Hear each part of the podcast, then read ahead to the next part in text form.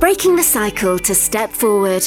Authentic conversations from lived experience and a professional perspective in overcoming abuse with Chris Tuck and Beverley Ann. Hello, and welcome to Breaking the Cycle to Step Forward podcast, episode 26. I'm Beverley Ann. And I'm Chris Tuck, and we're also joined in the room with Ruby. So please um, ignore any other noises that you might hear. Um, and today's subject is about intimacy and sex. So we wanted to go through this and discuss quite a, a challenging conversation for some people, but it's also to raise uh, uh, awareness and also alleviate some of the guilt that survivors often and victims often feel. So, Chris, um, I'm prepared to start this one. Yeah, please do, because I find this quite a challenging subject, but I'm willing to take part because it's important. Yes, and it's challenging for both of us in different ways. So, whilst we want to share from lived experience, which we will, we're also mindful that we have partners, etc. So, anyone listening to this, please don't think that it's going to get too in depth, but it will be educational as well. Yeah. So I'm going to start off with when I was 14, 15, I was in a children's home and I came home one day with a love bite on my neck. I was really proud. I was actually in a children's home. That signifies that somebody loves me. I think also when we were teenagers, having a what did we used to call them hookies? Oh no, I called them oh hickey. A hickey, a love bite on your neck was a sign of oh, someone loves me. Yeah, gave me street cred. Yeah. yeah. So I didn't hide it. I flounced in. and there it was. And Auntie Helen, who was the, um, the, the matron of the children's home, she took me aside and sat, sat me down and said, Do you understand the difference between making love and sex? Did you? No, but I was quite horrified that she was talking to me about something that was quite uncomfortable. But on the other hand, settled down because she was speaking to me not in a condescending way. She was asking me a question. So I said, No, please explain. And she said, Well, sex is an act between two adults, and making love is when it's more intimate and it's between two adults that are in love and have built a relationship. Okay. And then she went on to explain that love bites are often given by adults to each other in the height of passion, of which I was horrified. And I said, I got this at the bus stop because I didn't want her to think that I was. But what was most important was what she'd said. It was the act between yes two adults consenting. Absolutely, two consenting adults. And for this conversation, that means anybody over the age of 18. That also means that anybody over the age of 18 who is consenting because they have the wherewithal as well. So that's whether it due to be to um, they have the mental capacity or they are sober. Yeah. Um, and, and we need to make that clear. There's no blurring of the lines there. But this is when we come to intimacy, because there's a misunderstanding sometimes about sexual abuse and sexual violence. Okay. And for me, first of all, intimacy is when you're building an intimate relationship with someone that isn't necessarily involving full, and I will say penetrative sex, but consensually, you're allowing them to come into your boundary on your body. Yeah. Okay. Now, when it happens as a child, when an adult is being over intimate, that is not sexual, that is sexual abuse. And it's not consensual. Not consensual, that's the yeah. word I meant yeah. Yeah. So this is where we're starting to get there. And I'm saying this carefully and slowly because I know that this is a very challenging conversation and it's something that we do need to get out there and raise awareness of. And I also think, Beverley, that um, we know that it should be consenting adults. However, we know that when children go through puberty, then um, we all become more sexually um, aware. Mm-hmm. We may be um, investigating our own bodies. We may be having those teenage relationships. Some people I know have had sex well before they were 16. Mm-hmm. Um, again, I'm not here to judge or condone or whatever, but it remains important that as long as it's the same sort of age and it's still consensual, mm. there's no misuse of power, no misuse of control, mm. no misuse of anything. So that person, both of those people, are coming together because they both want to. And that's important. That is often looked at as the grey area because you're underage, but it's almost looked upon as acceptable.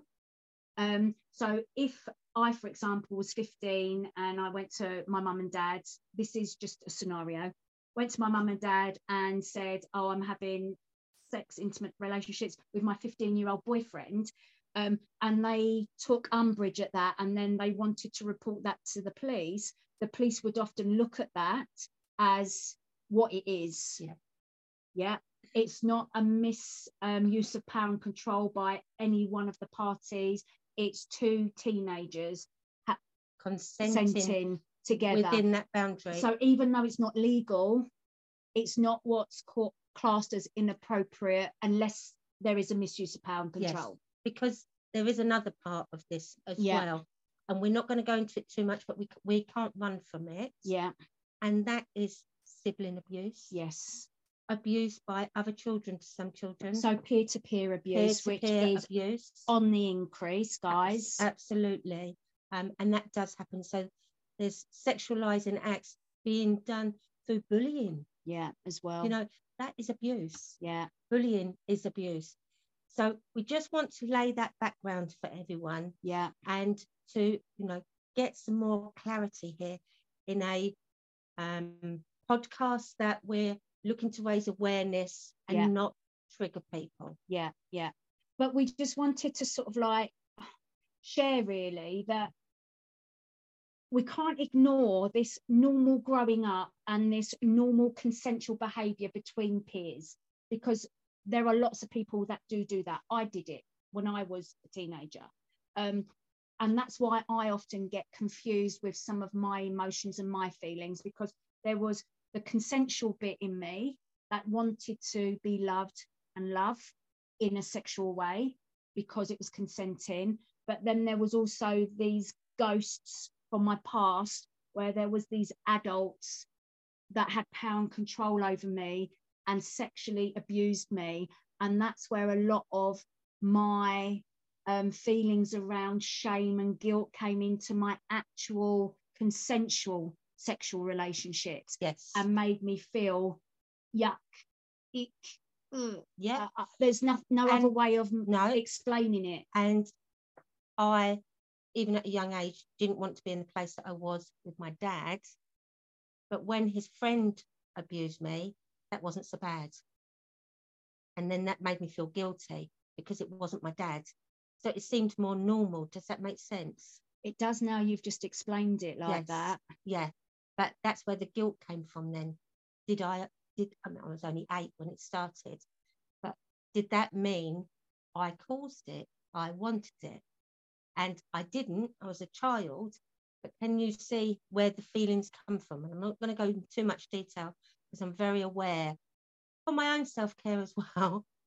But that's when I realized when Auntie Helen had sat down with me, I then suddenly a switch was turned on. I realized what had been going on and for years. And that's when the judgment came in. You know, there was shock, disbelief, but also what was ironic was that was of an age when we were starting, you know, as I said, I, Yeah. I got that love bite. And yet I hadn't connected the two things. No. One was a normal Yeah. Growing up. growing up, And then the other thing was so heinous, that's the only Yeah. other word to say. My way of um, responding to it was to disassociate.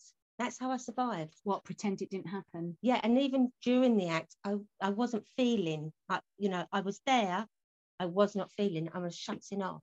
Yeah.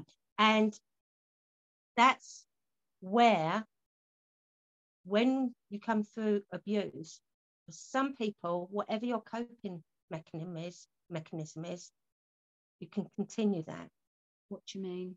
So, for instance, I would shut off automatically as I was living through my adult life, shall I say, establishing my relationship. Okay. Yeah, I now see that what I thought was a loving um, situation, yes, I was, you know, I became a mum, but I can also see how, you know, there were some intimacy things Yeah. that I was unable to participate. Now, intimacy, intimacy to me is even when you're just hugging. Yeah. Because if you're hugging someone and you want to, that is intimate. When someone puts their arm around you and you don't want them to, wow, you Yeah. feel it's a how that complete different complete feeling. different. Also, kissing, Yeah. you know, at one time that was something I've really struggled with. Yeah. really struggled with. And then it's only through coming through recovery that I was able to understand. And this isn't the place, and I'm not going to go into it, but what I'm going to say as a woman, there were things that was very, very difficult. And so if you're a woman who's experiencing, um, and I will say woman here because we're talking about the vaginal parts here, pain, cramps. Yeah. During Tightness. Yeah. Like uncomfortable tightness. Yeah.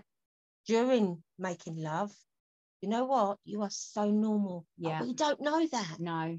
No, you're right. We don't know that. Yeah.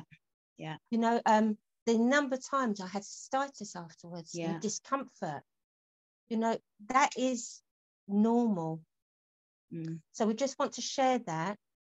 And for me, um, as I said, I found this a really hard topic to discuss. Um, and I've been working on it with my counsellor in the last couple of months. And I felt ready to have this conversation with Mm. you today because we have talked about doing it before, but we've Yeah. put it off, haven't we? Um, is the fact that I literally took part in sex in the end just to get pregnant to have my children. Mm. Um, in the beginning of my relationship, it was really loving and consensual, and we did everything you know that Mm. normal couples would do. And um, I did enjoy it at the time, but afterwards, I would feel dirty, disgusting. I would feel like just not nice about myself. I felt shame and guilt and all the rest of it. And even mentioning the word sex would bring me out into it, like I'm doing it now, Mm. um, would make me feel really uncomfortable. And it was only after speaking to the counsellor and that, that it's just like, no, that's normal. What's tainted it, what's tainted the normality is the feelings that you've got from those adults in your life that um, took advantage of you being a child, took advantage of you being vulnerable, took advantage of the situation, and took from you what you didn't and wasn't able to consent to. So it's Yes. the power and the control play. And some of my abuse, I'm not going to speak about, but one part was literally one perpetrator just touching my breast. Mm. And when some professionals fed back to me where it was touch over clothing, I went ballistic Yes. because that touch over clothing was more impactful to me than some of the touching that had gone on. Mm. Because this particular person had complete power and control over my mum, had done heinous things, I'm going to nick your word, to other people. And the fact that he did it to me in front of my loved one, my boyfriend, he was sending out a clear message. And that I was 15, I felt so violated. That act meant more to me than any of the other stuff that I'd gone through, which doesn't make sense, but it Yeah. did to me. So when these professionals went, oh well, you know, it was just touch over clothing, I went, you haven't got an effing clue. And this is where it's the intimacy, it's step overstepping the boundaries, it's not consensual. And that's something that I very much understand. Um, I will say, and this is something I've said many a time, I actually understand how um, sex workers can operate Yes. because that's sex without intimacy. Yeah. And it's a choice. And nobody leaves school and says, I want to be a sex worker, but that's their choice. And I really, really, you know, have no, no, I hold no Judgment. judgment there.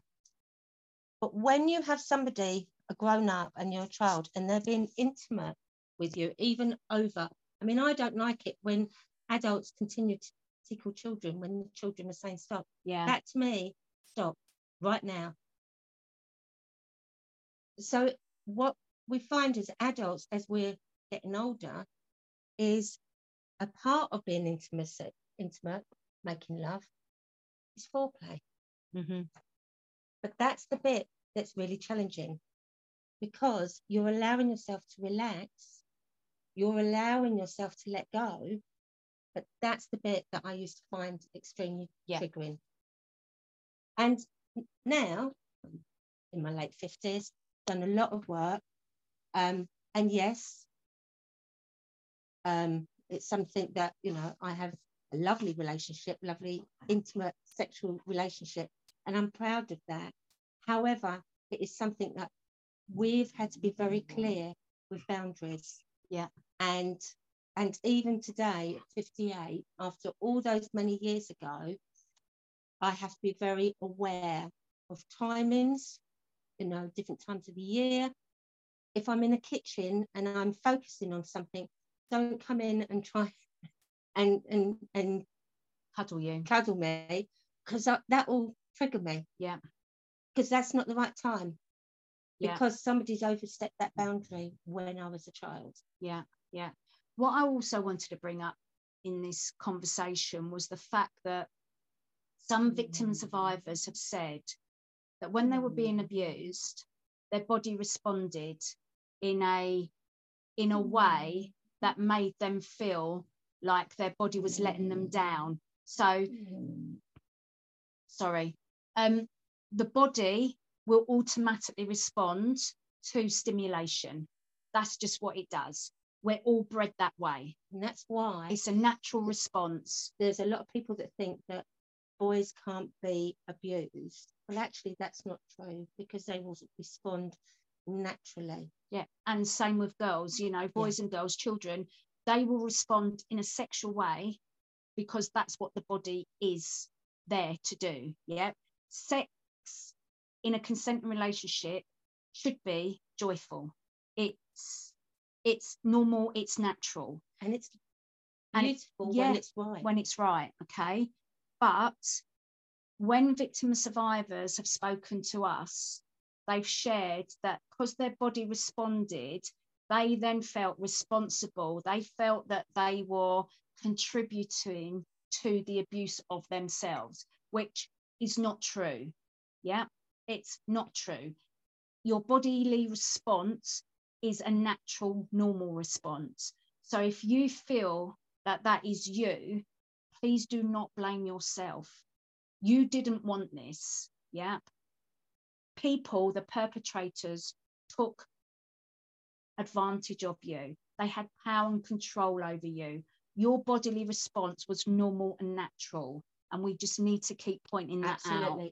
And I don't mind sharing when, when I was going through counselling at one time, that one of the things I struggled with was um, out of both of my parents, my abuser was my dad, and yet he was the most loving out of both parents. Right. So I also my um my dad, uh, we we had no food and, and but neglect. there was extreme neglect. But my mum and dad every day had eggs on toast. Even we didn't as children, but I had to Mhm. cook them for my parents. But my dad would sometimes say one egg only today, and I'd make two because I would know that he would share it out. Right. He'd share it out to me, my sister, my brother, etc. And we'd take turns in it. And so where it confused me was, and I remember saying it to my counsellor, to the outside world, my dad looked like he was the most loving parent Mhm. out of both of them.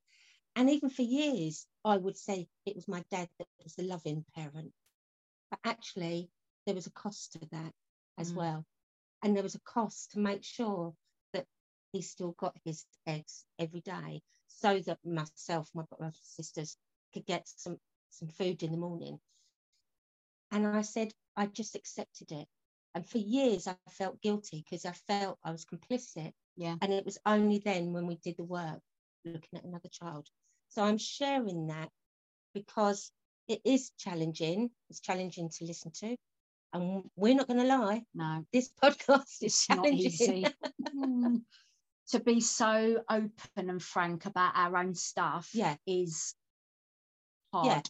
Yeah. Uh, If we was in a if we were in a group of survivors only, hmm that's different for me personally. I wouldn't have, but this is generic. So, for those of you who are not survivors, again, I am going to say thank you for listening Yeah. because this takes an, an you know inordinate amount of courage to listen to this, to be aware, to raise awareness, and also to be aware for other children of today. For those of you listening who are victim and survivors, well, what can I say? You are amazing in your courage to be even listening to this today. But we also just want to draw attention to the fact that if you are having issues in your relationship, your sexual relationship, this could be why. Some of you might not even actually understand or acknowledge that your past could be impacting you in this area in this way. Yeah, So And there's how- that. yeah. And how do you go forward? Yeah. How do you get the help you need? Yeah. Well, for me, um, I won't lie, after my first marriage, um, I did actually go to somewhere thinking there was something wrong with me. I thought, Yep. yeah. That's normal. but I had a lovely nurse and I had a checkup and I had a lovely, lovely nurse. And once she asked me questions, I was able to give the answers. And she said, No, actually, I think you need to read a few books, first of all, do some more exploration. Yeah. Um, but also, it taught me with more counselling to be honest about my boundaries. So I went the other way for a while. But like with my husband now, you know, I don't want him to know absolutely everything. No. I, you know, I don't. I don't want him to see me. Um, I don't want to see that image. However, there are times I do need to be able to say things because if I'm saying no in a way or jumping because he goes to put his arms around me, I don't want him to think he's done something wrong. Wrong. Yeah. And that obviously comes up. That's all part of Yeah. our communication. Yeah. But what's beautiful, and I will say beautiful, is the fact that there are times when I've been able to be the woman I want to be within a normal adult consenting relationship. And it's amazing. Mm. And I think to add to that, I was watching Emma Kenny um, on YouTube the other day, and um, one of her cases was looking at, um, unfortunately, this lovely lady being murdered by her then boyfriend, um, where it was described as sex had gone wrong. Um, they both, in a consensual relationship, um, liked rough sex Okay. okay, but it was consenting apparently. Um, and Emma was explaining that if that is your boundary as a couple and you keep within that and you stick to that and it's both consenting, that's absolutely fine. What you get up to is your business. But when it's not consensual, then um, you need to be able to speak up. And if you can't, that's not the right relationship for you. And if you feel you're being abused, if you feel like as an adult, if you feel like you're being um, abused, used, um, sexually violated against, leave the relationship with help, go to the police and report it if it's rape or anything else that is going on. Um, but also um, putting boundaries in place, whatever relationship you're in, once you're old enough, consenting. Yeah. Um, and if you're underage, then anything that goes on between an adult and an underage minor, whether it be a child, adolescent, um, is a crime. Yeah. It's that simple. Yeah. Again, as we said, there is what we call this sort of like grey area where it will be consenting teenage making out. Yeah.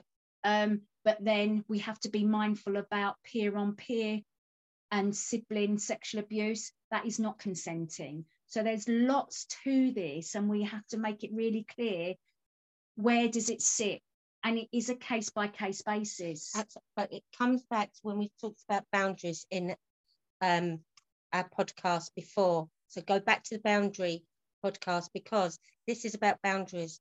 What is right for you? Yeah, as an adult. As an adult. If it's not right for you, it's not right. And I've finished relationships before because I was unable to say I didn't want to. Yeah. But I was put in that chat. And so bye. Yeah. Gone. That yeah. they, you know, they didn't do anything, they didn't do anything, but it wasn't rape. But yeah, yeah, yeah, yeah, yeah. It was just going in a different direction yeah, to what and I was like, no, with. No. Yeah. End of. But I just want to say, you know, some victim and survivors, they think and they've said that sex to them is love. But once they've experienced love, that they then know that those previous relationships were just sex, but they were confusing it because of the abuse they'd gone through. Some survivors, victim survivors, are celibate. Some are use sex as a way of getting through life, you know. But again, there's no judgment, but it's if it's unhealthy for you, if it's impactful to you, that's when you need to go and get help. If you're okay with whatever it is that's going on in your life, and I mean truly okay, then you carry on. Yeah. This is not a lecture. This is no. this is to open the conversation to say, you know, what is consensual and what isn't. Yeah, and I think some of the um, things that Emma Kenny was sharing from her point of view in this case that she was looking at is that if someone is um, consumed by alcohol, they're not consenting. Yeah. So even if you think they are, they're not. They're not. They're not. All right. Um, so, and we was also saying, like, um, you know, we've we've both got boys, haven't we, mm. as well? That boys nowadays have to be. I mean, girls, eh, all people have to take care of themselves, but boys have to be so careful to make sure that any potential girl that they are going to get with is of age and is consenting. Mm-hmm. And even if it's a homosexual relationship or even a one off, it has to be are you of age? Are you both consenting? Because it can turn like that for any one of you. So just be aware, yeah, and just make sure you're both on the same song sheet, so to speak, before you get into that relationship, before you get intimate. Speak about boundaries. Yeah. Speak about what you both like, don't like, you know, as the relationship builds. And I'm gonna I'm gonna end on a lighter note. Go on then. Right. So when when I first met my current husband, I say current because we've only got married this year, so I'm still getting used to saying that. On our third date, we went out and we were walking along the beach of a night time and he said i need to just have a conversation with you because we were coming nearer to the yeah. the moment and it was dark and he was saying about you know different boundaries in a sexual relationship and i was mortified. I was like oh my god i can't believe you're saying this. But on the other hand that's when i truly fell in love with him. Yeah because he Be- was taking into account yes. how you're feeling. And we was outside we were walking hands uh, holding hands. It was dark so he couldn't see my face going red. Um but he also wanted he asked me yeah what was my in a place where you know i felt completely comfortable mm-hmm. yeah my toes were curling but that made such a difference. Yeah. It made such a difference. So I just want I just want to share that with people because it doesn't matter how things have been. If you're in a relationship and you want to stay with someone, but you're not happy with something sexually, it's okay to say. Yeah. Because I also remember being in a relationship and saying to the counsellor, I I can't tell them I don't want to. Right. It wasn't that they were doing anything wrong. Yeah. I didn't feel that I could. And I look Yeah. back, I was fighting to lose a relationship. Can you believe that? No, no, it's not. I know. I know. That's- That happens so often. I know. I know so many women of our age Mm. in our 50s that don't particularly want to be sexually active anymore, but they do it to keep the other person happy. Happy. Um, and also just to just to keep everything calm Yeah. and you know, okay. No. I know. I know. But we learn. So that's why we're sharing. Why we do this podcast. Yeah. We're honest. We're authentic, raw, uncut, authentic, from a lived experience and professional perspective. So you've got it there. Yeah. So but I think we need to make sure that everybody knows there is a difference between consenting sex and sexual abuse, sexual violence. yes. And one thing I also wanted to just bring up, um, I had a victim survivor share with me many years ago that their abuser was a grandfather, and the grandfather, um, she loved the grandfather. He loved her. There was genuine love there, but he also did abuse her. So she couldn't get it out of her head that it was all okay. And that's okay as well. You can feel that way. Is it right? Go to your counsellor, speak to your counsellor about that. We're not here to pass judgment one way or another. What wasn't right is the abuse that happened. and he is He's the one in the wrong. the exactly. boundary. Yeah. Stop. And I've heard that story quite a lot Yeah. where actually the victim survivor loves the person that abused And them that's, that's and they find it really hard to unpick mm. the love that they have and the abuse that occurred. and that's what I was saying earlier. If you looked at my parents, you'd think my dad was the most loving one, Yeah. and that's the one we got the love from. right. Yeah. So, So very complex, complex area and all impacted differently and all need to unpick it with a professional if it's impacting you and if it's impacting your relationships it's important i think that you know that you can go and do that work Yeah. when you're ready Yeah. right, well, that's goodbye from us. yeah definitely Anything you want to say last thing, Chris? um not to be afraid about speaking about this area because if you don't it can ruin many a relationship Yeah. Yeah. many a good relationship but most importantly, and I'm going to have the final word here.